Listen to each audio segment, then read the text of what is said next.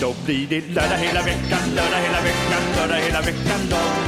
Hela livet blir en dans, allt bara lek och sång. Eh, jag spelar den här låten för dig älskling. Dels för att jag vill att det ska vara lördag hela veckan just nu. Och dels för att jag hade sett fram emot Kurt Olsson och Damorkestern som förband. Och så var det inte det på Håkis i lördags. Men nu tycker jag eh, också att vi kan lyssna lite på den medan vi förbereder oss inför årets händelse.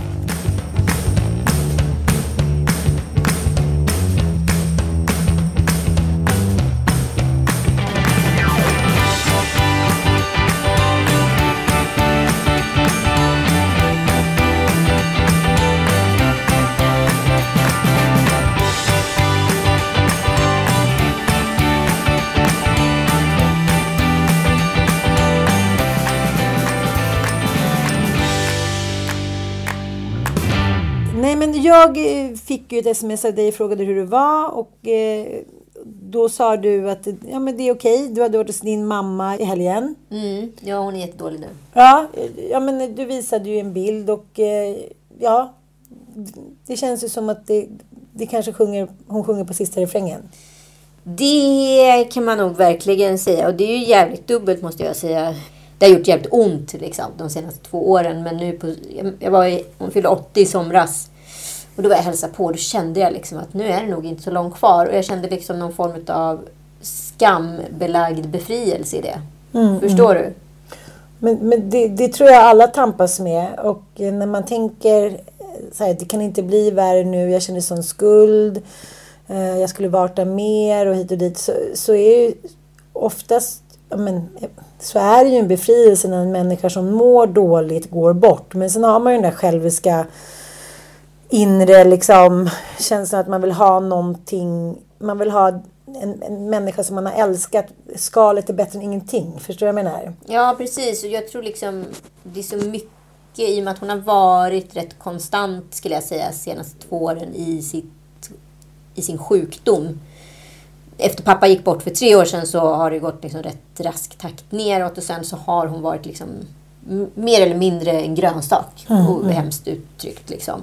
Eh, och det har varit så fruktansvärt eh, plågsamt att så här, se och hantera. Så jag tycker att, så här, att framförallt så har jag upplevt att det har varit ovärdigt. Att varför ska en människa behöva avsluta som har varit full med liv och liksom vital och rolig och färgsprakande med väldigt många fler nyanser än djupt grå. Eh, varför ska hon väl liksom få avsluta sitt liv på det här fruktansvärt ovärdiga sättet? Så i mitt fall så stångas jag med att känna att döden i hennes fall är en befrielse.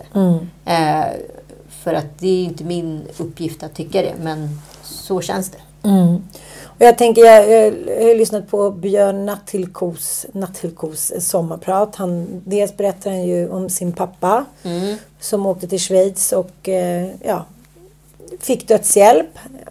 Väldigt vackert beskrivet hur liksom, rummet är fullt av rosor och hans barn är med och hans fru. Och, eh, jag kan ju liksom inte... Men för mig är ju det ett värdigt avslut. Ja, och nu har jag en kompis som har varit iväg med, med en av sina föräldrar och, eh, i Schweiz. Och eh, hon sa det, jag är så för dödshjälp. Och eh, att just att man kan ta ett eget beslut så länge man kan tänka och vara vad som kallas en människa. För det kriteriet som, som man måste uppfylla för att kallas en, en människa eller levande människa, det är ändå att man kan ta egna beslut och bestämma själv.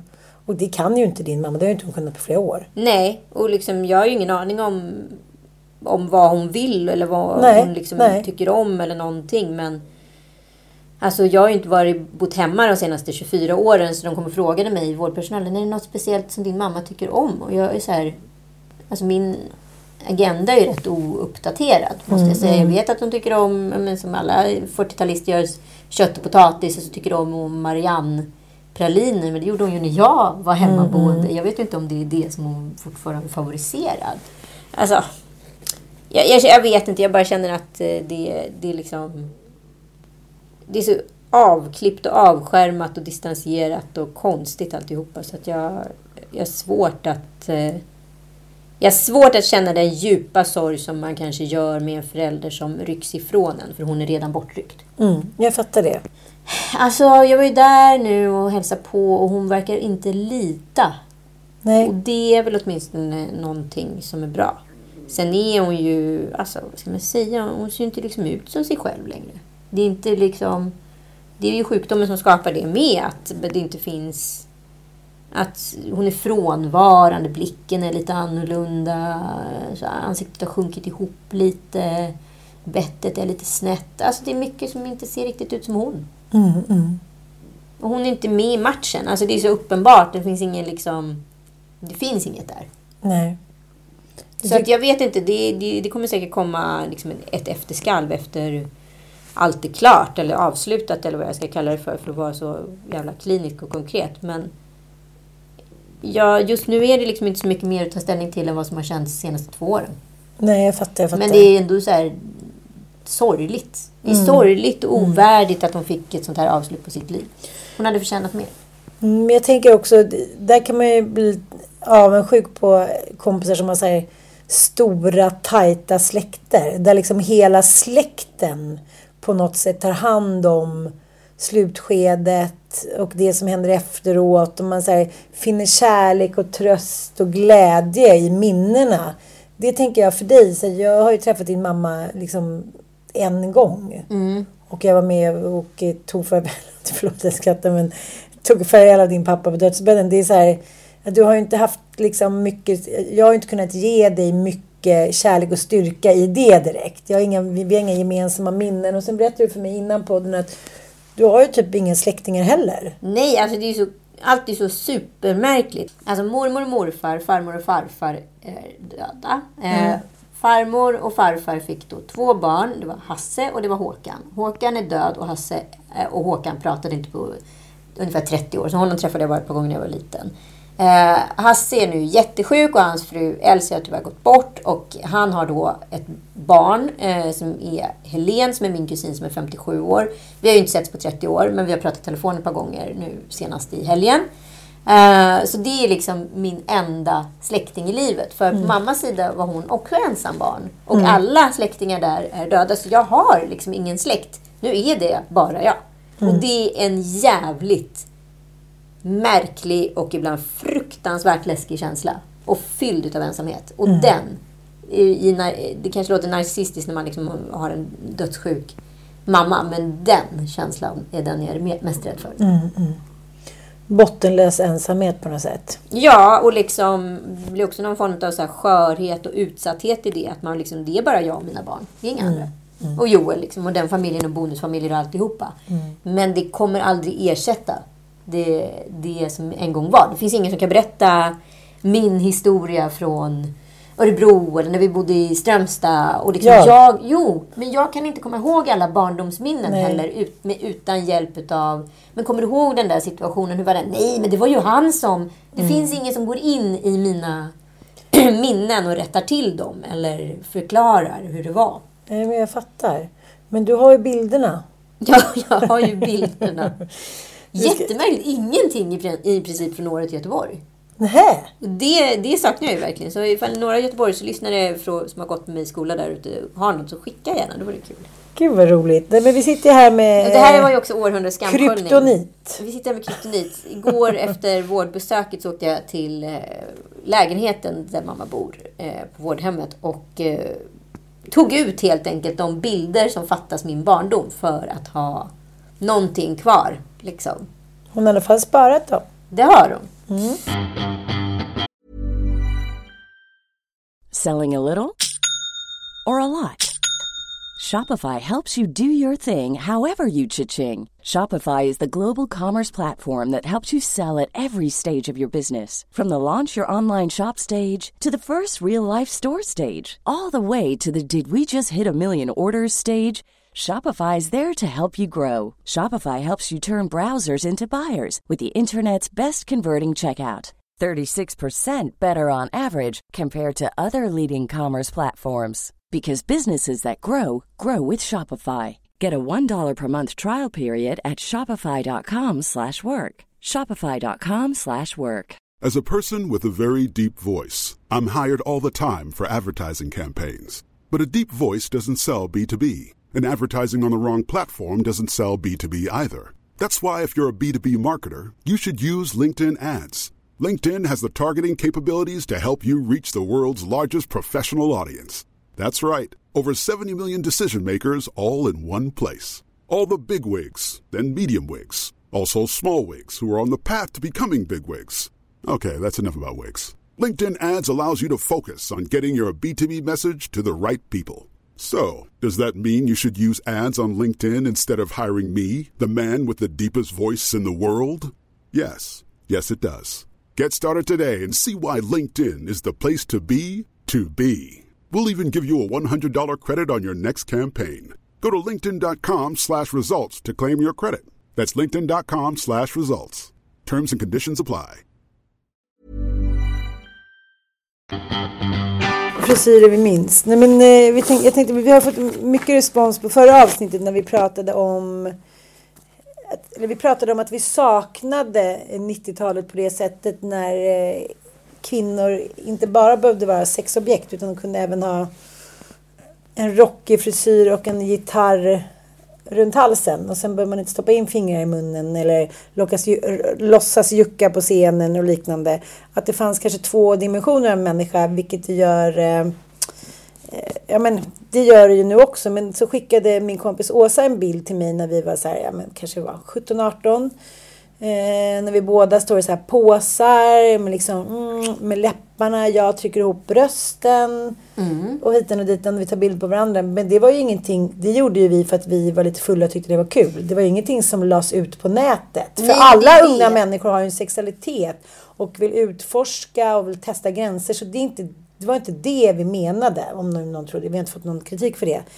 Men, men det är just det, bara det endimensionella sättet som det utövas på, om man säger så. Eller? Ja, men precis. Idag är det ju, vi pratade ju om liksom kontakten mellan sociala medier och människan. Att man hela tiden kommunicerar utåt och pratar med, direkt med mottagaren för att det är två personer sitter och pratar om ett tredje objekt. Liksom att det är en förflyttning i hela liksom, kommunikationen.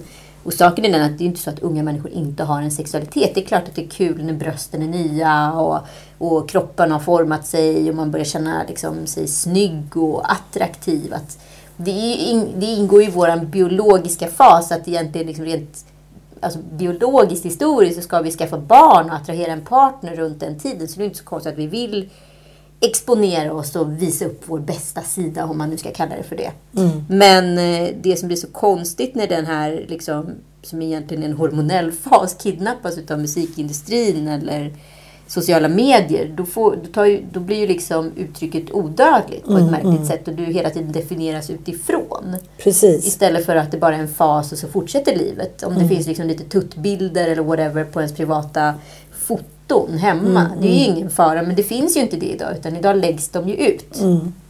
Och då blir det definierande för en arbetsgivare eller what, whatever. Liksom. Men vi pratade lite om det jag var på en lunch. Så, så att vi pratade lite om men för och efter metoo. Och att vi tycker liksom nu måste det ske någonting lite explosivt igen. Så att inte allting rinner ut i sanden. Och då pratade vi om det här som många av ja, många av mina kompisar i alla fall har råkat ut för att killar har legat med när man varit full eller sovit. Att man mm. har vaknat upp av att någon håller på och ligger med en. Mm. Och hur olika reaktionerna har varit på det. Om jag skulle vakna upp av det idag, sen hamnar man ju i chock. Men jag tror inte att jag skulle så här, normalisera eller jucka med om man säger så. Eh, nej men det är, ju, det är ju jävligt svårt att definiera ens hur man skulle reagera. För ja. Det beror ju också på vem det är som gör det. Nu skulle inte det hända, tror jag, mot förmodan att Joel skulle sitta på mig när jag ligger och sover. För att man är liksom rätt samma, sammankopplad mm. som par och man vet vad man gillar. Liksom. Men mot förmodan, om det skulle ske, så skulle jag ju mer bara, vad fan håller du på med? Ja, ja precis. Men det är ju din partner. Men en kompis med berättade att hon hade varit på en av de här ja, Finlandsfärjorna. Ja.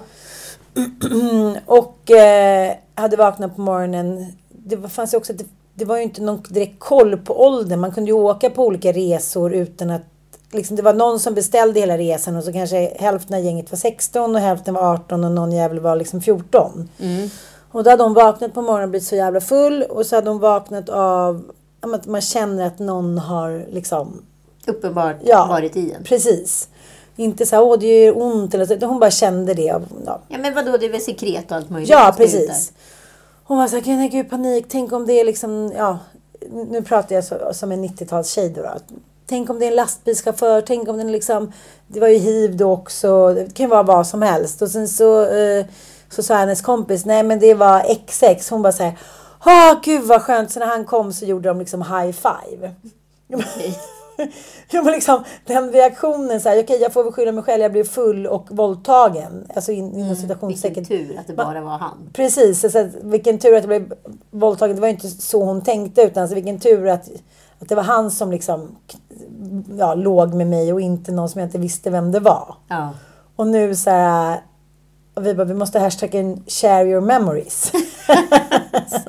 Och så bara kom det fram fler och fler sådana historier. Så här, man så här, klädde på sig innan man skulle gå och lägga sig i munkjacka och typ mjukisbrallor och så här. Och ändå... Att det var liksom carte blanche. Det var, killar, det var okej för killar att göra såna här grejer. Man vaknade upp av att någon låg med en och var såhär, jaha okej. Okay. Ja, då, hela tiden, den första tycker jag inställningen som man hade fram till metoo, inte hela vägen, men i alla fall 80 och 90-tal. Var ju såhär, jaha jag, jag var väl med på det. Och det här att det är mitt fel. Mm. Och det tänker jag mycket nu med Katarina Wenstams bok. Den har ju tioårsjubileum nu. Flickan och skulden. Just det. Där hon går igenom då våldtäktsfall och liknande. Och hur det fortfarande är så stigmatiserat och att man skyller väldigt mycket på tjejen. Vilket samtyckeslagen faktiskt har ändrat. Och det finns evidens över det på, efter bara några år. Alltså det har verkligen ändrat inställningen hos både killar och tjejer. Att man så frågar vill, vill, är du med på det här? Vill du? Och liknande. Så det är inte alltid så himla svårt att ändra jag menar, hur människors inställning till liknande frågor. Liksom.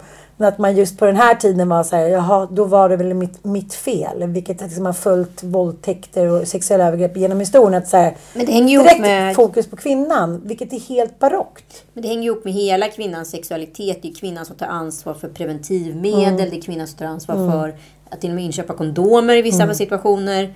Eh, kvinnans sexualitet är bådas. Mm. Liksom. Eh, så att mannens sexualitet är hans egen. Ja, och liksom han är sändare och hon mm. är mottagare. Mm. Och som mm. mottagare är man ansvarig för hela processen mm. på något märkligt sätt. Och, och jag, jag tänkte, om man nu skulle koppla det till liksom sociala medier så är det ju väldigt spännande. För om du då skulle lägga upp en bild och någon skulle reagera på den, då skulle det vara mottagarens ansvar mm. vad som sker. Så det här är bara någonting som funkar inom sexualitet, en kristen norm utav sexualiteten kopplat till kvinnan. Ja, men, men, men hela den sexuella... Inte bara kristen, alltså man ska säga generell religionsnorm ja. kopplat till kvinnan. Ja, och den sexuella akten är ju fortfarande en religionsnorm. Att ja. så här, okay, ordet förspel går ut på att kvinnan ska bli någorlunda blöt då så att mannen kan ligga med henne utan att hon skadas och då få komma. Mm. Varenda porrfilm, varenda film, allting går ju fortfarande ut på... Fast finns det ens eh, kvinnans orgasm medräknad i den kristna eller den religionsbaserade normen? Nej, nej, det är väl, nej. Orgasmen är väl i sådana fall till för att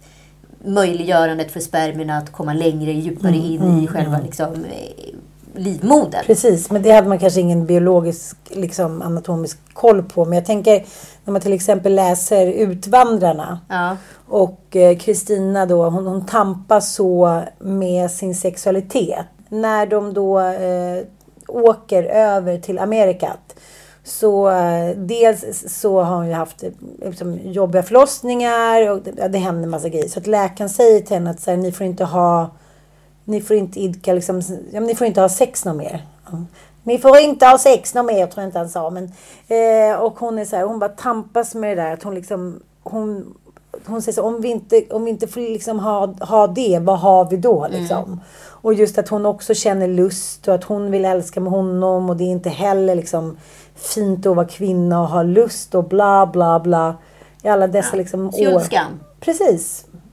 Men det var ändå så absurt att så här, lättnaden över att det var bara en våldtäkt av någon man visste vem det var i alla fall. Ja, och så har det väl varit rätt länge. Ja, ja. Det är väl liksom först sen vi började diskutera det på riktigt som det har omdefinierats. Men då blev jag också väldigt förvånad när jag satt och kollade på SVT häromdagen. Eh, Hanna Hellquist har ett nytt program där som mm. heter Sommaren i Grums där hon låter, ja, det är väl precis som ungefär som Bergs eh, sommarställe och Berg flyttar in och allt vad det heter. Eh, att, Man renoverar gratis. Ja, man får en gratis renovering och eh, kändisen bjuder över lite kända kompisar och så sitter man och gaggar lite och så gör man lite saker ihop och så blir det lite inredningsprogram slash underhållningsprogram. Ja, och det, det låter ju som en grymt bra idé på papper. Vi ska bara lyssna lite på hur det lät och eh, ni som följer oss på Instagram kommer ju självklart kunna se det här på stories. Och i första programmet som hade premiär i förra veckan så gästas hon av komikern och satirikern Jonathan Unge. Hur mår du? Jag har svinont i ryggen. Varför har du regnjacka? Varför Ja, har du... ja.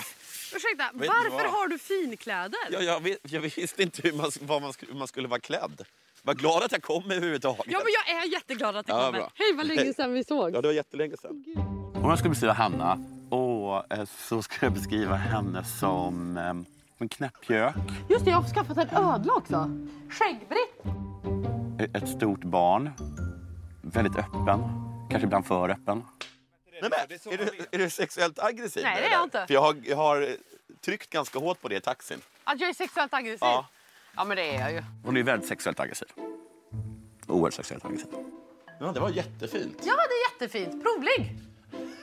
Men jag kommer inte upp det. För att Ja, men jag hjälper dig. Nej, men. Jag hjälper dig. Nej, du kan inte vara sexuellt aggressiv Nej, jag- när jag har en skäggödla på mig. Ibland är man ju tvungen att lägga ner henne i polisgrepp när hon blir för närgången. Och då får man bara liksom hålla, hålla ner henne och så får man klappa henne. Och så får man säga så här, berätta någonting om Mårbacka. Och då brukar hon lugna ner sig. Nu, alltså, nu ångrar jag att jag inte tog med en sån här taser. Som man hör berättelser om till exempel svenska skådisar som måste lugnas ner på olika sätt så att de inte ska börja skrika, bli för fulla eller tafsa eller göra övergrepp på eh, ja, kvinnor i teamet. Precis. Alltså, det här är ju bara tvärtom könsroller. Alltså, så här, om, om Hanna nu hade varit, eh, låt säga Martin Timell. Och han hade då daskat sin kvinnliga liksom, gäst i rumpan. Och hon hade då eh, sagt, påstått att så här, men du är sexuellt aggressiv. Och Martin Timell då hade konfirmerat, ja jag är sexuellt aggressiv. Och sen då puttat ner sin kvinnliga gäst i sängen för att han då sen ska kunna komma till undsättning och hjälpa henne upp, så att säga. Eh, Det beskrivs ju liksom i ganska ABC-termer ett så här försök till någon liten sexuellt liksom övergrepp. Ja, precis. Och sen så är ju Jonathan och eh, Hanna kompisar så vi förstår ju att det här är lite som din polare som kände lite high five liksom. Jo. Att det var ju tur att det var XX och inte liksom Fast, någon fast annan. det, det du säger nu är också det farliga i hela inställningen man har i det här. För att det här visas ju ändå för kanske en miljon människor på SVT. Ja, och Unga tjejer, unga killar hit och dit. Nästa generation som okej att så kan man också vara med kompisar. Nej, men om jag tar de här historierna som jag berättade om innan. Så du säger det var ju ändå, de är ju kompisar. Eh, Båda de här killarna då som eh, hade då haft, eh, ja, den ena tjejen vaknade av att hon blev våldtagen då. Det var en av våra bästa killkompisar på gymnasiet. Och eh, den andra killen då, XX, var ju också en rolig kompis från skolan. Så att jag vet inte, det, liksom, vad är skillnaden då? Bara för att man är kompisar, får man då... Men också vad är skillnaden då för att man är kvinna eller man? Alltså den här situationen, sen är inte jag en hu- humorlös dum jävel, är ju rätt så här, över gränsen skridande på alla sätt och vis. Men jag tycker att det fortsätter. Det är inte så en dask och sen så är det så här, sluta, du är sexuellt aggressiv. Och sen klipp. Utan det fortsätter att han beskriver henne Precis som om någon eh, skulle till exempel kunna beskriva då Martin Timell. Eh, eller vem som helst. Ja, han, är, hon, han är ju väldigt sexuellt aggressiv men då brukar jag du, jag tycker det här, du som ändå har väldigt bra insyn, liksom, tycker jag, i tv-branschen och filmbranschen. Vad säger du själv om det här? Hur någon redaktör på SVT, de är så jävla noggranna, måste ju, alltså, det måste ju flera ögon som har sett det här innan det släpps förbi. Hur har du resonerat? Ja, men jag undrar verkligen, för att det här, det är ingen skillnad på det hon gör som vilken man som helst skulle bli liksom, metoo-anklagad för. Alltså, det här är så liksom över gränsen. Har man nu inte förstått att kvinnor kan inte bete sig exakt lika jävligt som män har gjort historiskt för att fortsätta vara sköna? Eller är det för att man hamnar i hypotesen folkkär? Och tidigare har då män Mm, oftast blivit folkkära då, som, stora, som liksom stora programledare. Och då har man liksom kunnat så här, ja, Skrattat bort det. skrattat bort det och sopat mattan för det är lugnt för han säljer. Och nu är det då Hanna då som är folkkär och då helt plötsligt kan hon agera i det här stora svängrummet på ett helt annat sätt. Men det tror jag absolut. Och eh, det, jag tror också hur man ser på, på den liksom om det är en skådis eller om det är en programledare. Ta till exempel Lennart Hyland som har ett sexistiskt arsle liksom. Alkoholist, superaggressiv. Eh, det, det finns ju väldigt många, men Cornelis. Eh, det finns ju väldigt många. Lena Nyman. Många som har haft liksom ett problem med alkoholen. Och därmed också kanske gått över många gränser. Och det har ju Hanna också haft, vilket hon själv har skrivit om. Ja men absolut. Men då- är det, blir det liksom en ursäkt då för att fortsätta agera? Eller? Jag, jag tänker att, att man ser liksom kanske lite blidare på hennes beteende och hon har en högre tröskel än vad andra har på SVT. Just för att hon själv har varit så öppen med allting, vilket också blir liksom en väldigt... Blir Ja, men- en jag tänker hur- Precis. Jag tänker om de har suttit och resonerat. För att det skulle vara väldigt förvånande om de inte har suttit och så här, vad tycker ni om det här? Det är också inledningen på hela programmet. Ja, precis. Och liksom, jag, jag kan ju tycka så här, det är jättefint när folk delar och sådana saker. Men det finns ju ett gaslightning-moment i det här som gör att man tvättar byken hela tiden. och inte behöver ta ansvar kanske för, inte vet jag, tidigare handlingar eller sådana saker. Att man hela tiden är... Att man liksom får publiken med sig på tåget genom det här. Och ja, med det sagt så säger jag, jag tycker också att Hanna är jätterolig och liksom fantastisk i, och tv-underhållare. Jag tycker hon är skitbra i Alla mot alla. Jag tycker hon är jätteduktig i eh, På spåret och sådär. Hon är säkert skitbra i det här programmet också. Men Men jag- jag, blev, så, jag blev så... Jag reagerar för starkt på det här för att kunna liksom kolla programmet med underhållningsvärde efteråt. Så jag, jag tycker också att det är märkligt att man utifrån det här perspektivet bara ska liksom gilla läget. Mm, mm. Men, men jag tror att det handlar om att vi, vi är fortfarande lite fast i den där tanken om att feminismen har fått stå tillbaka. Liksom, patriarkatet är så starka. Mm, mm. Så att liksom, många feminister, vilket de flesta kvinnor är, kanske inte har sett tåget som har gått. Att det är inte riktigt de attityderna längre. Det, män är- kan inte gå in i debatten med liksom uttalanden om unga tjejer, klappa någon på rumpan hit och dit. Och att vi kanske har valt att inte riktigt se det. För att kunna ge igen eller bete oss på ett visst sätt eller vara lite gränslösa. Liksom. Men för mig så fastnar ju skrattet väldigt mycket i halsen när jag ser det här. Jag tänker lite på Michaela Moreno som är med i den här 365 dagar som var liksom Netflix eh, stora liksom, kassakossa för ett par år sedan. Eh, det är liksom en, vad ska man säga, en pastisch på, på eh, 50 shades of Ja, Grey. ja, verkligen. Där han då är då någon form av, ja det är också så jävla gaslighting situation. Men han är någon form av då kidnappar en tjej. Ja. Och, och på, efter, ja, och sen blir det jättemycket liksom, mycket sex. Så att det är liksom rena snuskserien. Alltså det är vuxen underhållning om man säger så utan att vara, Ja. vara porr. Men väldigt i gränslandet. Förklädd porr. Ja, mycket förklädd porr. Och kvinnor skriver ju till Mikael i hans feed helt öppet. Såhär, Våldta mig, ha sex med mig. Alltså, de total objektifierar honom på ett sätt som är så gränslöst och så jävla liksom inte på rätt sida någon linje överhuvudtaget. Så jag bara undrar den här förskjutningen då. Eh, är det nu helt okej då som kvinna att bete sig exakt lika risigt som alla män då historiskt har gjort? Att vi inte lärt oss någonting. Det är det jag säger. Det finns ingen liksom, riktlinje för feminismen. Så det vi gör är att springa tillbaka till liksom, de manliga könsrollerna och ikläder oss dem. Och, och sen kan vi hålla, fortsätta hålla på och pissa på män och tycka synd om oss. Men vi, att vi beter oss likadant, det är helt okej tydligen. Eller? Ja, men jag skulle, kan vi lyssna igen när Jonathan Unge eh, beskriver hur han ska hantera hennes då, eh, sexuella aggressivitet? Ibland är man ju tvungen att lägga ner henne i polisgrepp när hon blir för närgången. Och då får man bara liksom hålla, hålla ner henne och så får man klappa henne. Och så får man säga så här, berätta någonting om Mårbacka. Och då brukar hon lugna ner sig. Nu, alltså, nu ångrar jag att jag inte tog med en sån här taser. Vad är det? En taser är en sån här elstötare liksom, som eh, man skickar iväg. Okej. Då ska vi, eh, som de PK-kärringar som eh, förmodligen eh, Jonathan Unge kommer tycka att vi är nu. Det som gör att jag blir så himla beklämd är ju att dels rent historiskt så har man ju via litteratur eller ja, filmer eller hörsägen eller skvaller hit och dit alltid fått höra om dessa typer av män då som antingen har betett, ja, men som har betett sig som skitstövlar. Att, vi, nu hörde jag någon historia häromdagen att då liksom under filminspelningen så var det en viss person och då utnämnde man någon som fick då vara den som fick ta utskällningarna varje dag så att man skulle kunna fortsätta spela in och sådär. Okej. Ja, eh, utav liksom... ja, utav de anställda. Ja. Att du liksom officiellt så är du den som får utskällningarna. Driftkuckun. Liksom. Precis, Ja. alltså, så får vi ta hand om dig sen. Liksom. Utan, eh, så att vi ska kunna fortsätta med inspelningen. Och det här är liksom inte hundra år sedan. Det kanske är sju, åtta år sedan. Och sen hur man ser på det nu i, i backspegeln. Och så här, hur fan kunde det här gå till? Hur kunde jag säga så till dig eller hitan och ditan?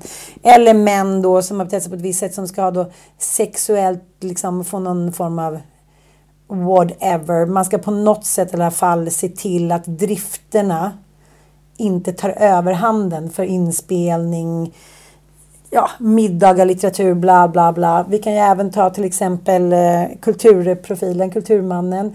Hur dessa män då ska på något sätt lugnas ner med sex eller med alkohol eller med liksom whatever som används under historiens gång för att liksom få de här aggressiva männen att blidga sig. Då, det är precis, det, vad är det för skillnad på det här då? Nej, men jag Så här, vet inte. Elstöt, en sån här elstötsmaskin till och med. Taser, ja. Ja. Ja, nej, nej, men alltså, jag vet inte. Sen- är ju de kompisar, men jag tycker ju så här, uppenbart att man ser på Jonathans kroppsspråk som har mycket högre integritet än Hanna. Och han är, hon är hela tiden innanför hans nä- närgräns. Och han, han skyler sig och värjer sig lite hela tiden. Liksom. Du vet, jag, jag får, där, jag får så, här, så många kroppsminnen av män som inte har slutat tafsa på en Ja. eller slutat försöka. Som har försökt tjata sig till olika sexuella tjänster fast man har sagt nej. Jag har, jag har liksom också så här, eh, en kompis vars som alltid liksom, vars eh, partner liksom hi- historiskt alltid så här, måste ta i en. Men i och med att hon är med då så blir det liksom legitimt på något sätt. Och jag, jag blir så stressad av den situationen så många gånger. Eller så snubbar som försöker så här, som låtsas jucka mot en och typ när ingen riktigt ser eller en liten tafseri. Alltså, nej, jag vet inte. Jag, jag förstår inte. Jag, eh, jag kan inte förstå att det är 2022 och det här inte är bortklippt. Nej, jag, jag, jag, jag gärna liksom hört hur, det hade, hur liksom, situationen och samtalen har föranlett det här. Jag tänker också SVT som har varit i rätt mycket så här metoo-blåsväder borde ju vara extra känsliga för sådana här situationer som exempelvis TV4 som då påstår att de har någon form av nollzonstolerans men Precis. ändå råkar ha Ja. de programledarna som verkar ha lite problem med ditten och datten. Skitsamma, Men- det verkar vara, verkar, verkar Nej, men- svårt att nej, hitta men- bra programledare, så kan vi säga. Men inställningen till hela den här, vad ska man säga, hur liksom folk betedde sig utanför jobbet var ju så här, men vi struntar i liksom vad som sker utanför hens roll eller jobb här. Det får hen klara själv. Det är så här, vi har anställt hen för det här jobbet, hen får betalt och vad de gör utanför för det, det, det skiter jag högaktningsfullt i. Det har ju varit inställningen i alla nöjesbranscher. Ja, men Vilket har absolut. gjort att det här har kunnat fortgå Exakt. i så jävla många år. Och då visar liksom SVT av alla kanaler som ändå är så statligt betalning. Alltså det är vi som, vi som svenska befolkningen betalar för det här. Och det är de som tycker så här, nu tutar vi på. För att det är en kvinna. Ja, då eh, måste vi prata lite om veckans Håkan. Alltså, det är en stående punkt nu. Nej, det är det faktiskt inte. Nu tycker jag jag har gjort min Håkan och jag är klar. Ja, men, hallå, nu måste du liksom ge mig lite till. För att så här, det är jag som då står på åskådarläktaren och tittar på de som går på Håkan. Det är ju så här... Oj, ta mig tillbaka till bubblan igen. Åh, låt mig aldrig sluta. Nej, men jag har ju liksom DMet med flera kompisar. Det är så här, jag funderar på att åka tillbaka för att det är sån magi. Alla har då inför de fick höra att jag skulle gå på Håkan på lördag varit så här, så avis. Ja, liksom, det är sån magi, man blir försatt i trans, det är som drog, jada, jada, jada. Jag är så här, ja, ja men då åker vi väl då. Nu var det så att jag hade inte köpt den här biljetten själv utan blev erbjuden att följa med. Jag hade nog inte köpt själv och liksom fixat och trixat, det tror jag inte. Jag har ju liksom tyckt väldigt mycket om Håkan och gör det, men inte på ett aktivt sätt utan "Oj, nu kommer en låt med Håkan eller så har jag haft den här Det kommer aldrig vara över för mig, älskade jag. Den kunde jag sitta och kolla på video Det är, det är så jag lyssnar på musik. Ja, just det. Ja, jag har men, inte förstått hur man laddar ner Spotify. nej, men så tänkte jag ändå så här, ja, men nu får jag chansen och eh, man ska väl ha gjort sin Håkan. Och så var det sista liksom, konserten av fyra och den brukar alltid vara faktiskt magisk enligt Håkan-tradition. Så vi åkte ner då, fyra tjejer, vi åkte bil, alltid mysigt. Och, eh, och så, ju- närmare vi liksom kom Göteborg så kände jag så här, men gud tänk om jag står där ikväll, för vi hade ju också ståplats. Tänk om jag står där med 72 000 människor eh, och känner mig sig ett så här, hej jag är en gammal tant som bara inte fattar det här. Två, jag tycker inte att det är bra, för jag tampas ju med min inställning till Håkan som är lite passive aggressive. Å ena sidan känner jag så här, okej ta av dig din sjömanskostym nu. Och växa upp. Ja. Och sen är jag lite liksom, eh, jag vet inte. Du vill ändå vara kvar i bubblan. Ja, men jag, det, jag blir också lite så här provocerad av att allting ska vara så garbaktigt. Han förstår ju själv, han fyller snart 50. Om man visar upp tre barn och fru, ja men då kommer inte de här liksom, 17-åriga tjejerna stå och skrika. Så blir det ju. Jag, jag känner så att han, han har gjort allt så beräknande och uttänkt. Och det här, här de tvistar ju det lärde liksom. Så att jag höll på och tampades lite med det. Så här, vad är jag på väg att göra? Så här, tänk om det inte blir kul och hit och dit. Så hade jag hört av en killkompis som var där så här. Han börjar liksom, han bara fläskar på i början. Det är så här fem feta hits och sen är man liksom golvad. Man kan knappast ens liksom andas. Man kippar efter andan. Så jag var så här, men gud vad bra. Då är det förmodligen fem låtar som jag ändå kan sjunga med lite i. Ja, så käkar vi middag, så går vi dit. Vi var där ganska tidigt, så vi hamnar väldigt långt fram. Köper öl i plastglas. Jag blir uppraggad av en ung kille. Ja, men allting, allting är lite som det ska vara. Och sen så kommer då showen så här. "Wah!" Och sen fläskar han på med fem låtar som jag typ knappt aldrig har hört. Varenda dem i låtlistan. Jag tänkte på Tobias Forge från eh, Ghost.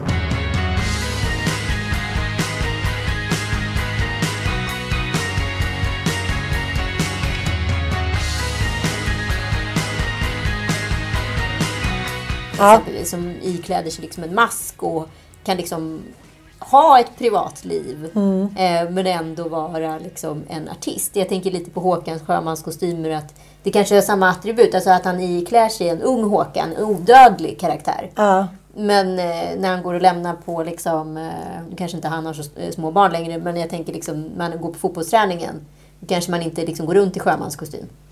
Nej, jag fattar. Men, men eh, det är ändå... Alltså han, han klär sig ju yngre än vad de unga artisterna gör. Ja. Och det är mycket glitter och glamour och... Jo, men det är ju lite som att han har gått in i Tom Allans maskeradlåda och tagit liksom, Precis. attributen därifrån. Liksom. Ja, och eh, det, jag tycker han passar ju det, så det är inte det. Men sen så har jag blivit lite besatt av det där att man aldrig får se hans fru.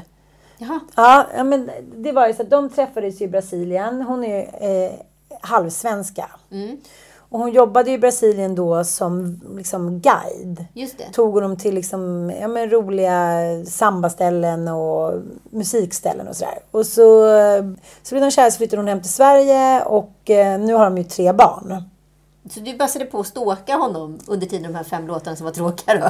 Nej, men jag kände så här, det är också så här, vissa artister klarar sig undan. Jag tänker till exempel om, eh, vem ska vi ta då? Om Benjamin Ingrosso hade haft tre barn och en fru så hade det ju funnits kanske tusen paparazzi-bilder på de Men ungarna. paparazzi, han har väl fan sänt själv? Jo men, jo men om han inte hade valt att göra det. Att det är så här, vissa behandlas som kungligheter. Det fascinerar mig så Jocke mycket. Berg har ju också så här superhög integritet, men ingen vet ju i princip vem Tanja eller och hans barn har man ingen aning om. Liksom. Nej men jag vet, men det är klart att det är uträknat. Att så här, man kan inte ha den här auran av att vara ouppnåelig och gudomlig om man har ett vardagsliv. Och det här har Jens Liljenstrand på Expressen kritiserat honom för. Kritiserat. Ja, och Jaha, var så här, okej, nu kanske det räcker så här. Nu har vi hört om din ungdom hit men nu är du ändå liksom du är småbarnspappa, du byter blöjor, det är liksom kräksjukan, det är kris med frugan och så här. Men vill man verkligen höra om det? Är- det en del av rockstjärnans värld att rapportera om det? Ja, men han tyckte det att det blev så här, men kom igen nu, nu kan vi väl här bjucka på någonting. Det tycker jag hade varit intressant. Och då, då blev ju Håkan väldigt, väldigt sårad. Ja, men det kan jag tänka mig. Ja, och var så här, ja men gick ut i någon form av liksom eh, genmäle och så här. Fortfarande idag så, så har han ju med det då. på den här fantastiska scenshowen så kommer det ju så recensioner i början då om hans första skivor. Och, bara, och då är ju den med där. Att han liksom, ja, men han har ju skrivit några låtar om liksom, om att vara pappa och sådär. Ja, men antingen så är det ju göra en Bruce Springsteen och vara en arbetarklasshjälte och prata om liksom hur punk man var eller Living on a prayer som John Bon Jovi sjunger om. Mm. Men det finns ju liksom inte en rockstjärna eller arena rockstjärna eh, som sjunger om Alltså vad tråkigt det är med att byta blöjor. Nej, men jag menar... Men jag vet inte, liksom, vill man verkligen ha det? Alltså hela liksom, idén med musik är ju en flykt. Och i flykten så ska du ta det till ett sinnestillstånd, precis som Ulf Lundell kanske alltid är liksom runt 28 i all typ av eh, liksom, musik han skrivit och skriver. Alltså att man, är, man tar, tar sig till ett sinnelag som kanske är antingen en fantasyplats, lite som Ghost är. Liksom. Eh, eller så kanske man är liksom, i Håkans värld alltid runt 20 någonting. Jo, jag fattar vad du menar, men rent ur en så feministisk... Ja, men vadå, vardagsrealismen är ju inte praktisk musik. Nu hör ju inte ens den i, i Miss Li låtar. Hon pratar fortfarande om att bli dumpad som en 19-åring. Jo, fast hon är ju 40 det där, plus. det där stör inte mig. Sjung om liksom att du var 18 år och typ står vid fyrans liksom, tunnelbanestation resten av ditt liv. Det som jag tycker känns lite ansträngt är ju att i början var ju hon med, eh, alltså hans fru då, på lite bilder och det var lite kärlek och han liksom pratade om henne och hur han har blivit kär i henne och dit. Och senaste tio åren så finns det inte en bild, inte ett ord. Hon jobbar ju på, eh, som forskare på universitetet. Ja, Liksom. men hon kanske inte är intresserad heller att vara liksom en del av den typen av underhållningsmedie för att man just är en forskare och liksom kanske inte alls känner att Men, men är det då inte utav- konstigt att så här, Det kanske är hennes ja, val. men, jo, men älskling, är det då inte konstigt att de två största rockstjärnorna vi haft i Sverige de senaste 20 åren har två helt osynliga kvinnor? Jo, Är det ett absolut. sammanträffande bara eller? Nej, nu när du lägger upp det på det sättet så kanske jag är benägen att hålla med.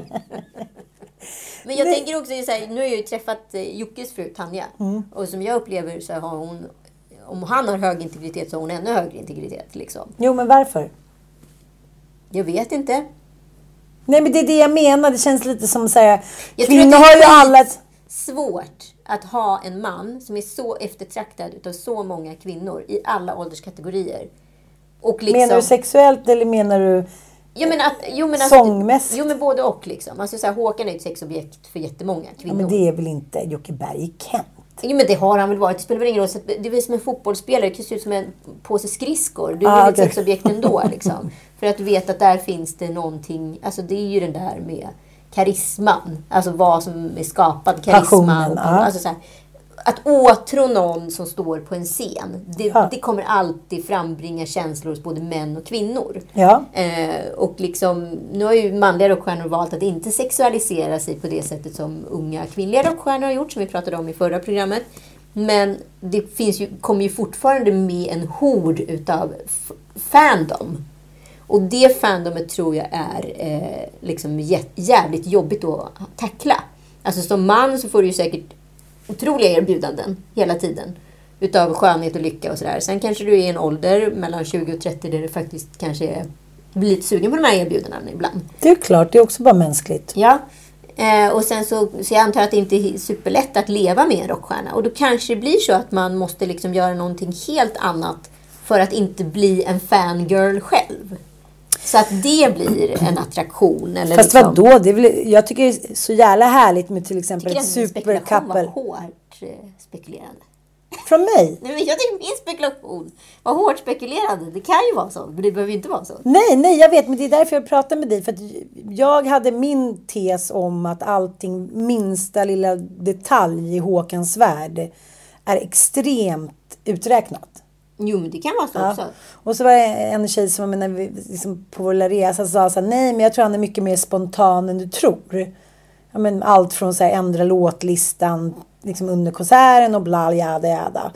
Eh, och eh, då bara började jag luska lite i det där för att jag tycker så här, det ligger en liten hund begraven hos många rockstjärnor just när det gäller den där grejen att, att kvinnorna inte syns. Och så tänkte jag så här, som ett underbart power couple tycker jag är ju Thomas och Marie Ledin Gud ja. älskar att se dem hur de står sida vid sida och så här stolt bär varandra. Och han är liksom också en svensk superstjärna, i och för sig från en annan generation. Och hon liksom har sitt skivbolag. Och jag tycker det är så himla härligt att se. Absolut. Det är samma sak med Magnus Uggla. Hur många gånger har man sett hans fru till exempel? Han vill ju också leva på att vara en ungdom forever. Tonåringen som aldrig liksom växer upp. Ja, men å andra sidan har du liksom stenkoll på Madonnas pojkvän. Eller Lady Gagas. Eller liksom... Är det inte liksom mycket av ikoniseringen? Jag tänker också att det kommer från så här skivbolagshåll. Att så här, det är ju lite som att så här, George Michael inte fick komma ut som gay eh, under jättemånga år för att han skulle inte sälja lika mycket skivor. Nej, men, men det är det jag menar. Det är klart att det är genomtänkt. Ja, det är regisserat. Det Ja. är klart att det är regisserat. Men jag tror också att så här, antingen tar du ju liksom en, en power couple-position. Ja, men som Victoria och David Beckham. Liksom. Mm. Ja. Eh, men det kan ju också vara jättesårbart när, med, om media börjar kolla inåt. Ja, men som med hans kärleksaffärer. Då blir du rätt fort liksom, skadeskjuten. Ja. Och det blir ju skitjobbigt. Eller så väljer du liksom att ta den andra vägen. Och få ett helt anonymt liv men ändå leva på det göttiga. Alltså jag menar, vadå, Håkan kan väl hem 100 mil efter de här Jo, men jag fattar som den här sista konserten då. Då tycker jag att det vore helt på sin plats att hans flickvän är där. Och man ser henne och han så här vinkar. Men då faller ju hela den eviga tonåringen. Som han också ser ut som. Han väger ju typ 30 kilo. Han klär sig som en tonåring. Är som Han- mig när han Ja, när jag men, ja, men 12. alltså, det, det är klart att säga, det hade ju inte funkat om han såg ut som Cornelis Vreeswijk. Det är väl klart. Ja, men Jag menar bara att så här, det går inte att vara spontan eller göra saker spontant om man ska leva upp till en myt. Nej, men det är intressant för jag tänker på Bruce Springsteen då som är den andra stora liksom, arena rockaren. Eh, men han har ju liksom haft Patti Scalifa då med i bandet. Alltid. Alltid. Alltid och liksom han hans front. ungar har ju liksom också stora kända Instagramkonton. Mm. Jessica är ju jätteduktig tävlingsryttare och med i OS-trupp, amerikanska OS-truppen och så vidare. Eh, men där har ju också hans otrohetsaffärer blottats då Mm. Eh, helt öppet hela tiden. Eh, Jo men det är one way. Det jag menar så att den enda som vinner på att liksom hålla en partner undan gömd. Det är ju den som inte vill tvätta sin byk offentligt. ja, Ja. ja okej. Jag, jag lägger mig. Tack!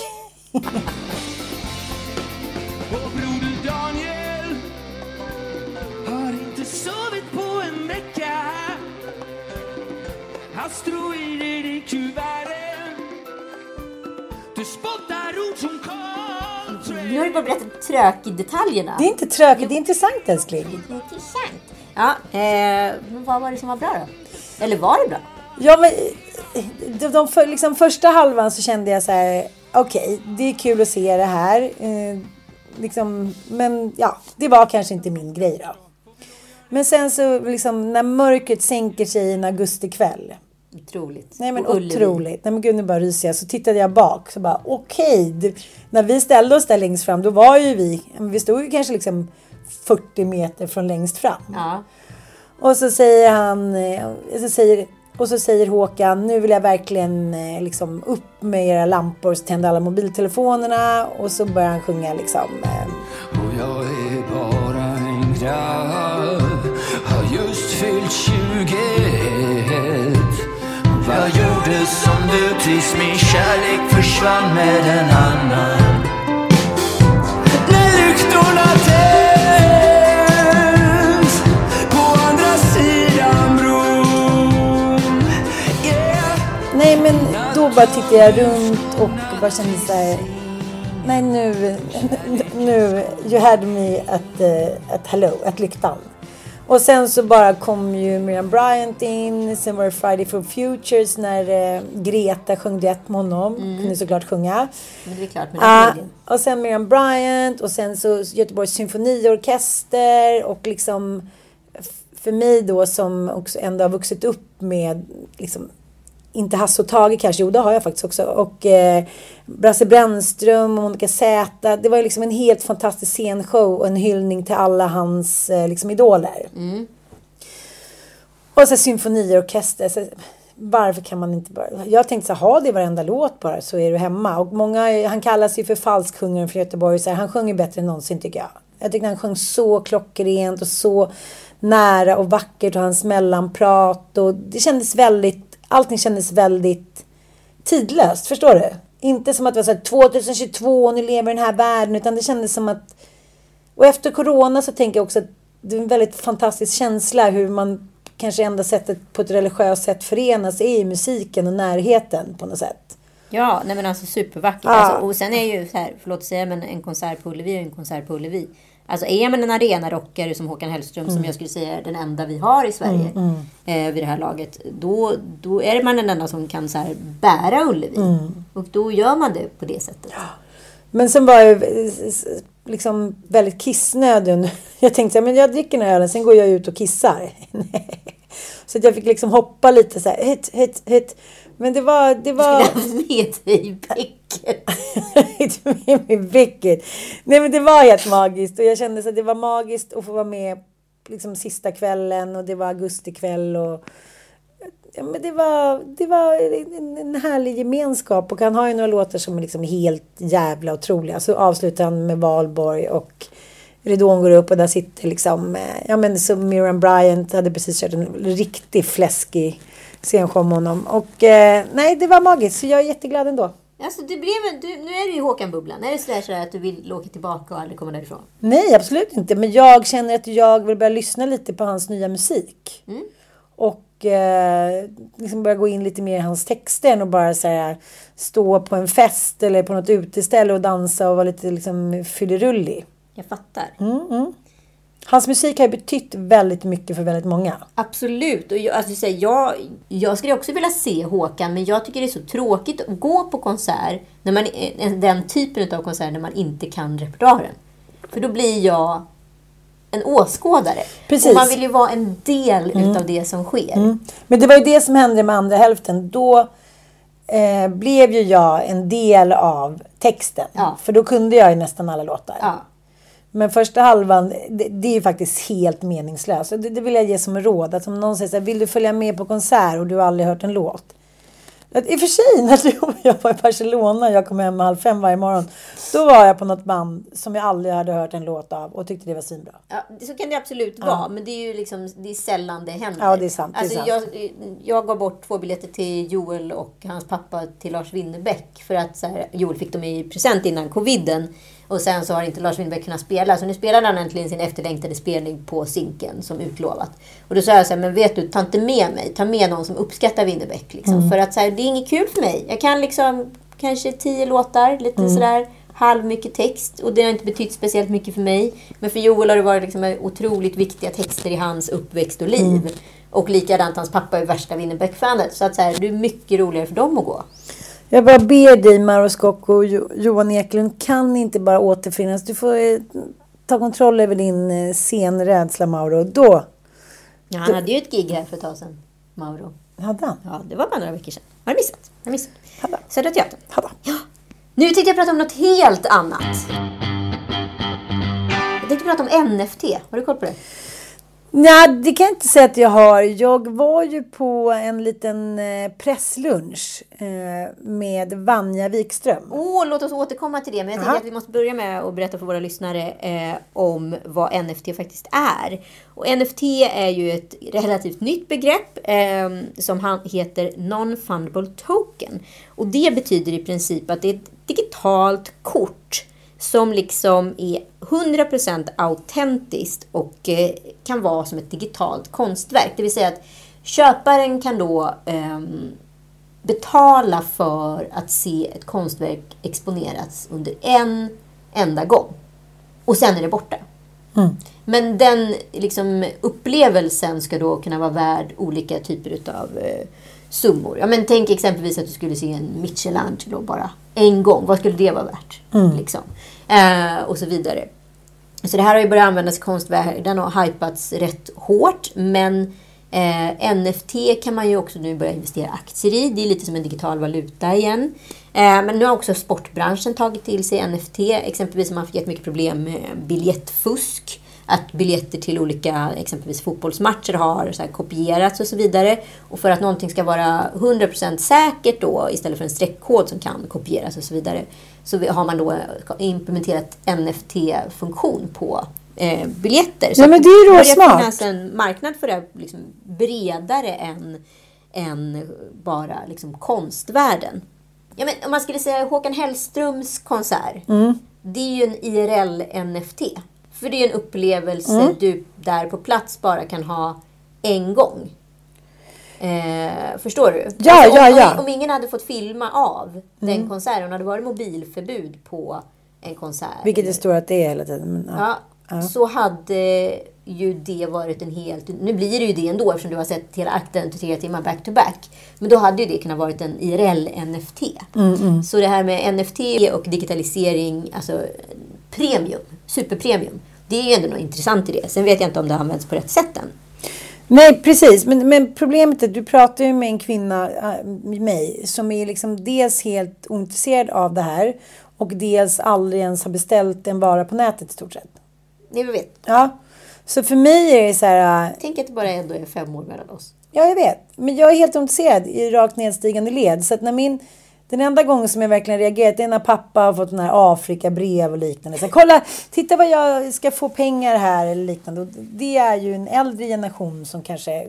Ja, det är ni som blir skimmade och sånt där på med era Instagramkonton. Ni bara, jaha, det här var en kul länk, den trycker jag på. Precis, en gång har Du Ja, men allt från pyramidspel till bitcoins. Det finns ju också falska bitcoins. Och så här. Det är ju rörigt där. För att ha koll på det här med kryptovalutor så måste man ju faktiskt ha riktigt jävla Du koll. kommer inte sätta igång en, en kryptominering? Liksom. Nej, men alltså, jag du var ju- samla på megabits och liksom Nej, nej, nej. Jag ville köpa en bitcoin för 5000 när det startade. Men då, då tyckte faktiskt mitt ex att det var lite för mycket.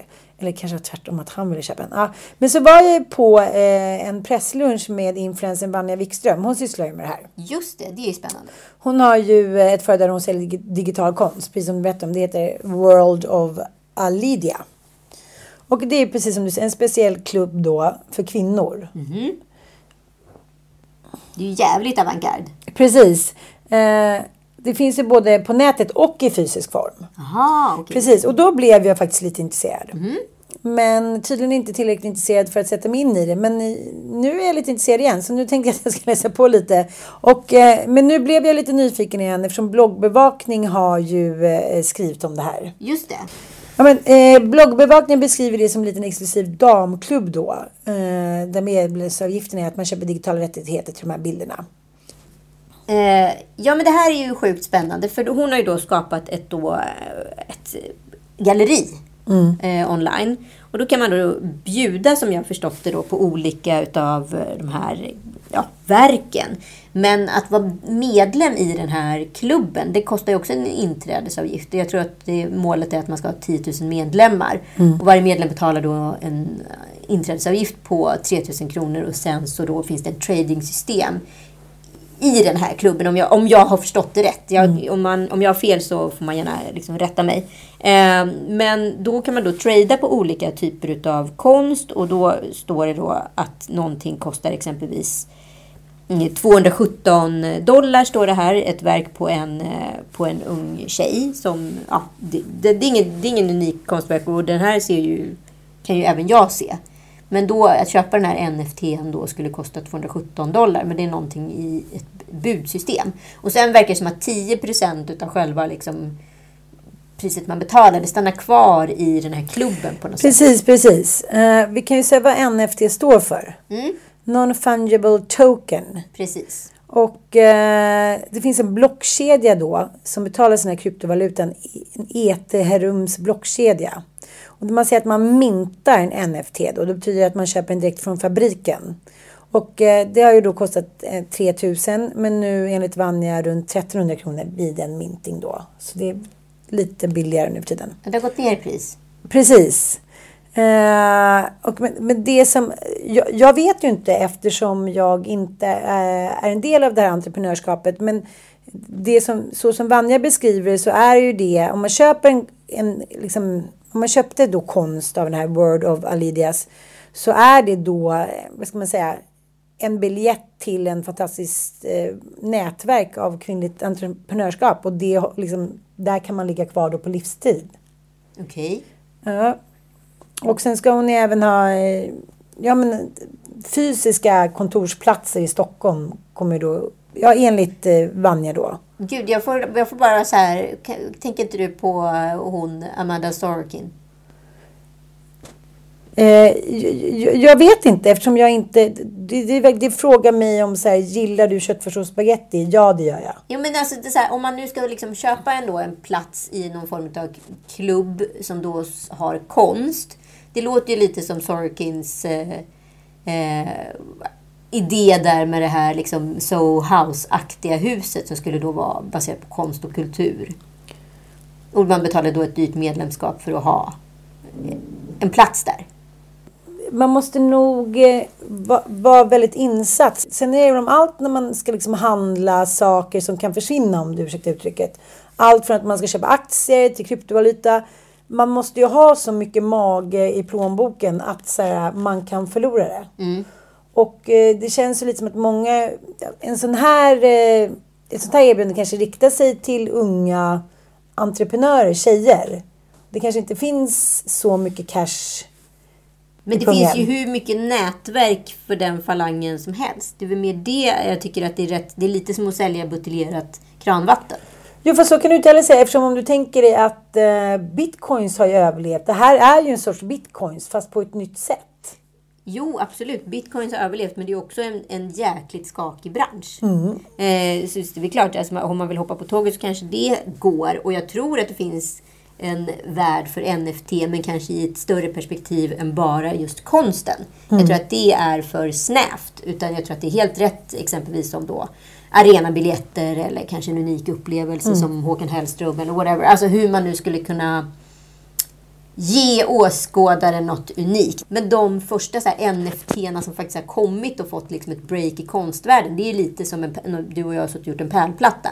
Alltså det känns som att jag kollar på någon typ av datorkonst för 20 år sedan. Ja, men eh, det finns ju såklart massa olika konst även inom det här begreppet. Absolut. Men ingenting som attraherat mig hittills, men det kanske kommer. Ja, hur som helst spännande. Håll ögon och öron öppna för NFT-landskapet. Jaha, har du hängt något på TikTok på sistone? Inte mycket kan jag inte säga eftersom min skärm ja, men jag hänger lite på TikTok. Eh, ja, men, men det som jag tycker är intressant och som i och för sig är ett smart drag eh, av politikerna. Det är ju de som har lyckats på TikTok inför eh, årets jag menar, valslutspurt. Ja, För många som är 18 och uppåt hänger ju på TikTok. Ja, om man vill ha unga förstagångsväljare så ska man nog absolut vara Ja, här. ja. Eh, och några som har gjort det här väldigt eh, bra, får man väl säga. Eller åtminstone kommit igenom. Penny som kom hem från skolan och sa så här. Alla ska typ rösta på SD. Eh, alltså i vårt fiktiva val. För de ska ha ett litet val på skolan, ska man ha ett låtsasval. Jaha, sa jag. Ja, hon var skitupprörd över det här. Eh, jag bara, men varför då? Nej, men för alla följer dem typ på TikTok och gillar dem. Nu står jag här med Sverigedemokraternas partiledare Jimmy Åkesson och du ska få svara på lite av de vanligaste kommentarerna jag får av mina följare på TikTok i kommentarsfältet. Den första är om SD vinner blir det sämre för kvinnor. Vad säger du om det? Jag säger att det blir bättre för kvinnor, framförallt kvinnor som jobbar i offentlig sektor, i vård och omsorg, kvinnor som känner sig otrygga för att vi har massa farliga människor som springer runt på gatorna. Eh, Det tycker jag är är bra politik för kvinnor. Vad gör ni med svenska brottslingar då? Ja, vi ska låsa in dem också eh, naturligtvis. Sen hade jag gärna utvisat dem någonstans till någon öken någonstans men det kan man inte göra utan vi får ta ansvar för våra brottslingar så får andra länder ta ansvar för sina. Sverigedemokraterna vill utvisa alla med utländsk bakgrund inklusive adopterade. Vad säger du kring det? Vi vill inte utvisa någon för att de har utländsk bakgrund utan möjligen för att man inte är svensk medborgare och begår brott i Sverige. Eh, Så att eh, det, det gäller ju inte då eh, den gruppen du nämner här specifikt, adopterade till exempel. De är i högsta grad svenska medborgare. Tack Jimmy Åkesson! Tack! Ja, så där kan det ju låta då på um, TikTok bland annat. Jag trodde lite mer att han hade gjort någon dans eller någon video. Men det där räckte för att barn ska tycka att han är toppen. Ja, tydligen. Eh, det var en intressant frågeställning där med just eh, brottslingar och så. Och sen så var det, och hur ska man göra med svenskar? De kan vara ute ett tag till och härja. Men sen låser vi väl in dem också. ja, nej men eh, spännande, spännande. Vi får väl se. Det är ju liksom valspurt snart. Har du bestämt dig? Ja, gud ja. Mm. Kommer du rösta lika i alla eller kommer du ha olika? Nej, men jag kör lite olika. Vi har ju två stycken eh, valpoddar som ni kan gå in och söka på som jag tycker är väldigt bra. Ja, men det rådet som vi har fått av vår bisittare, evige bisittare Per Granlund. Ständige sekreterare. Ständig sekreterare. att eh, det är liksom inte ett fotbollslag utan man kan välja, man kan välja olika i kommun, landsting och riksdag. Liksom.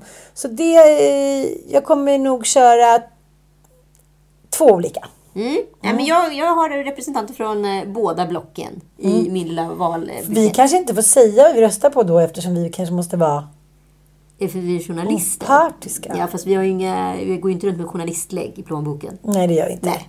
Ja. Men det kommer bli tydligt vem jag ska rösta på på valdagen. Det kommer det. Minsann, minsann. Ja, det blir för mig det.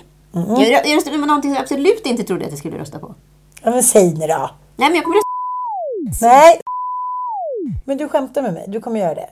Absolut. Ja, du har i och för sig följt Granens råd. Ja, jag Men det är ju ju det. väldigt otippat att du blandar så. Jag tänker att de här olika partierna kommer ha olika liksom, funktion.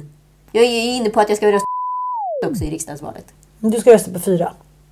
Nej, nej men jag kan inte bestämma mig än. Men jag tror att det är liksom, jag kommer behöva välja, tvinga mig in att välja. Jag vet att de aldrig kommer liksom få ett fullt mandat. Men kan de komma in och röra om lite i grytan och få in några människor i riksdagen så är väl det superbra. Ändå märkligt tycker jag. Ja, men vadå? Jag tycker det är skitmärkligt att du röstar på Märkligt. Nej, men så, jag känner så här. Dels är det en så jävla plikt som kvinna att rösta på och dels känner jag så här inom de sektorerna som också eh, kommer strypas åt. Film, tv, kultur och så liknande om man röstar på det partiet som du ville rösta på. Eh, nej, det tycker jag inte är ett dugg märkligt förresten. Nej men det tycker jag inte är ett dugg märkligt. Nej, det tycker jag inte är ett dugg märkligt. det- tycker jag inte är ett dugg märkligt. Ja, men ja. Ja. Ja, men den där tredje. Jaha, ja. Ja. Men också... De är väl också en sån här Ja, det är sant, det är sant. Ja, så jag skulle ja. säga att jag...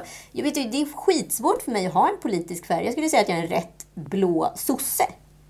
Eller en väldigt röd moderat. Mm, det är bra. Men liksom för att jag har jävligt svårt att säga att jag har en politisk tillhörighet. Jag tycker väldigt olika i olika frågor. Så att så här, för mig är det skitsvårt att vara en färg. Och jag tycker det är... Det är så här, och det behöver man ju inte heller vara. Nej, exakt. nej. Men tidigare har man ju nästan liksom ärvt sin färg. Gud ja, om man bara kunnat rösta på ett lag. Ja, exakt. Annars har man varit en quisling. Exakt. Ja, men hur som helst, Ja. följ Granens råd och tänk på det. Ni behöver inte lägga alla ägg i en och samma korg. Vi hörs om en vecka! Tjoho!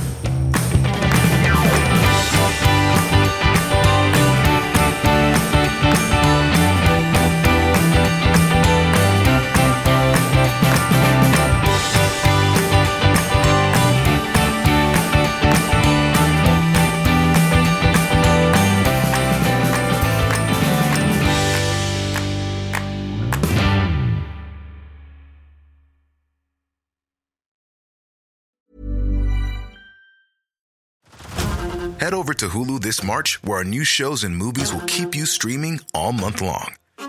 Catch the award winning movie Poor Things, starring Emma Stone, Mark Ruffalo, and Willem Dafoe.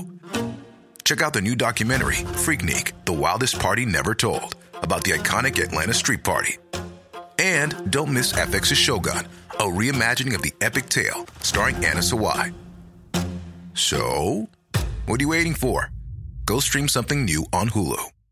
Selling a little or a lot? Shopify helps you do your thing however you cha-ching. Shopify is the global commerce platform that helps you sell at every stage of your business. From the launch your online shop stage to the first real life store stage, all the way to the did we just hit a million orders stage. Shopify is there to help you grow. Shopify helps you turn browsers into buyers with the internet's best converting checkout. 36% better on average compared to other leading commerce platforms because businesses that grow grow with Shopify. Get a $1 per month trial period at Shopify.com slash work. shopify.com/work.